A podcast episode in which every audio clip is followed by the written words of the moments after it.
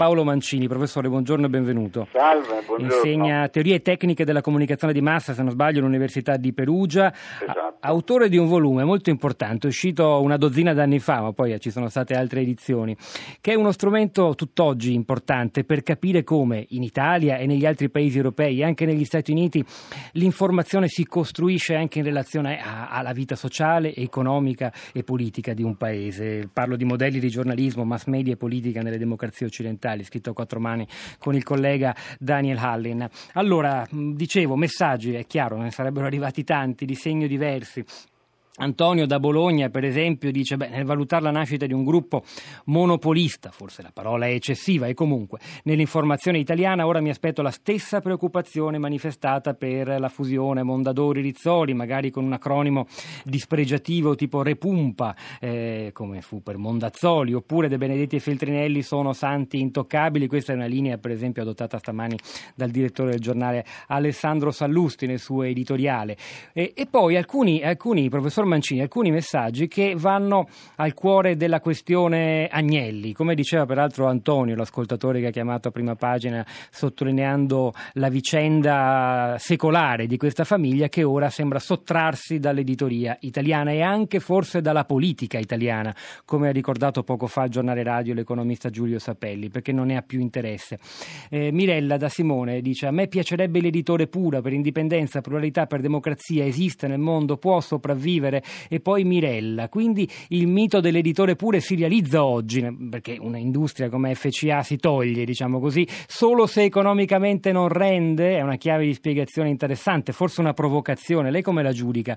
Uh, siamo più vicini all'idea di un editore puro, perché insomma il gruppo L'Espresso, chiamiamolo così, è, è, più, è più esclusivamente legato all'editoria e quindi forse questa fuoriuscita dagli agnelli ci avvicina magari a modelli anglo-americani, Mancini. Ma allora, il buonismo è sempre utile, ma eh, a volte eh, ci fa guardare e vedere cose sbagliate. Eh, io sono d'accordo con il fatto che eh, l'uscita degli agnelli, l'uscita, poi non è un'uscita, ma insomma una posizione eh, minoritaria degli agnelli all'interno del, del, del Corriere degli Agnelli, di FCA, all'interno del Corriere della Sera e della stampa abbia a che fare con l'internazionalizzazione del gruppo. Su questo secondo me eh, c'è poco da fare. Il gruppo è diventato un gruppo multinazionale con una sede eh, che non è più in Italia eh, e quindi il gruppo maggioranza delle azioni della stampa e una quota importante del Corriere della Sera è sempre meno interessato alla politica italiana. E ha una eh. quota del settimanale Economist, quindi eh, l'editoria certo, non, eh, certo. continua a piacergli. Insomma. Ma, eh, per forza, per forza perché è un gruppo che pensa che l'editoria sia uno strumento importante eh, per influenzare le decisioni dei decisori pubblici, le scelte dei decisori pubblici.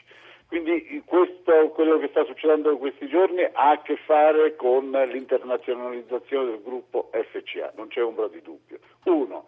Due, l'editore puro è bello, è vero è bello, ma non ci facciamo illusioni. Oggi l'editore puro è un editore che concentra la proprietà, cioè piccoli editori puri non sopravvivono. Questo è l'altro, in un mercato che è un mercato oramai globale dell'editoria e dei media in generale. Quindi c'è dappertutto una tendenza alla concentrazione della proprietà, perché è evidente che le regole del mercato purtroppo vanno in direzione chi ha più eh, riesce a fare di più eh? e i piccoli gruppi non sopravvivono e probabilmente questa è l'altra chiave di lettura. Eh, l'editore puro va bene, poi sempre che De Benedetti sia un editore puro, editore puro che sta cercando di costruire un gruppo grande, perché solo con un gruppo grande si può sopravvivere nella competizione in Italia e nel mondo o quantomeno in Europa, eh, altrimenti non si è in grado. E questa è uh, l'altra cosa da considerare. I processi di concentrazione stanno avvenendo, nonostante la, la, la, la frammentazione prodotta da internet, dalle nuove tecnologie, stanno avvenendo dappertutto. Eh, Murdoch è l'esempio, è l'esempio, è l'esempio principale. E quindi ci sono queste due tendenze, da una parte una diversa struttura economica del Paese Italia e dall'altra parte invece un sistema di mercato oh, della comunicazione, un sistema di mercato globalizzato che richiede gruppi eh, forti. Mancini, io prima di tornare a Martinetti voglio farle un'ultima domanda perché so che ci deve lasciare, l'abbiamo raggiunta al volo, senza entrare nei tecnicismi della sua riflessione pur molto importante, qui citavo poc'anzi, eh, storica sul, sui modelli di giornalismo diversi a seconda che si parli di Europa meridionale, di Europa centro-settentrionale o ancora della Gran Bretagna o degli Stati Uniti. Una delle caratteristiche tipiche del giornalismo italiano, ma non solo italiano, è quella che voi, lei e Hallin chiamate il parallelismo politico, insomma una, una forte vicinanza, un andar proprio parallelo da parte del mondo dell'informazione ai mutamenti della, della politica, forse una patologia antica eh, del nostro paese, non so se patologia sia una parola troppo negativa. Cambia qualcosa da questo punto di vista secondo lei e come giudica in generale il rapporto tra informazione e politica in Italia oggi? Altra cosa era nella Prima Repubblica, i partiti avevano una presa straordinaria su tutta la società e dunque anche inevitabilmente sulla stampa e sui media. Oggi le cose sono un po' diverse, no? Sono un po' diverse e questo, quello che è successo ieri forse è testimonia di questo cambiamento. Eh, L'Italia è stato storicamente un paese polarizzato, politicamente polarizzato, oh, comunisti e anticomunisti, berlusconiani e antiberlusconiani. E poi eh, lo stesso Grillo e antisistema, il Vaffa Day, eccetera, eccetera. Questa polarizzazione noi la ritroviamo esattamente nel consumo dei media, non solo nei giornali, ma nel modo nel quale si dislocano i lettori e anche i telespettatori, i lettori dei giornali e i telespettatori, cioè si dislocano in relazione alla propria appartenenza politica.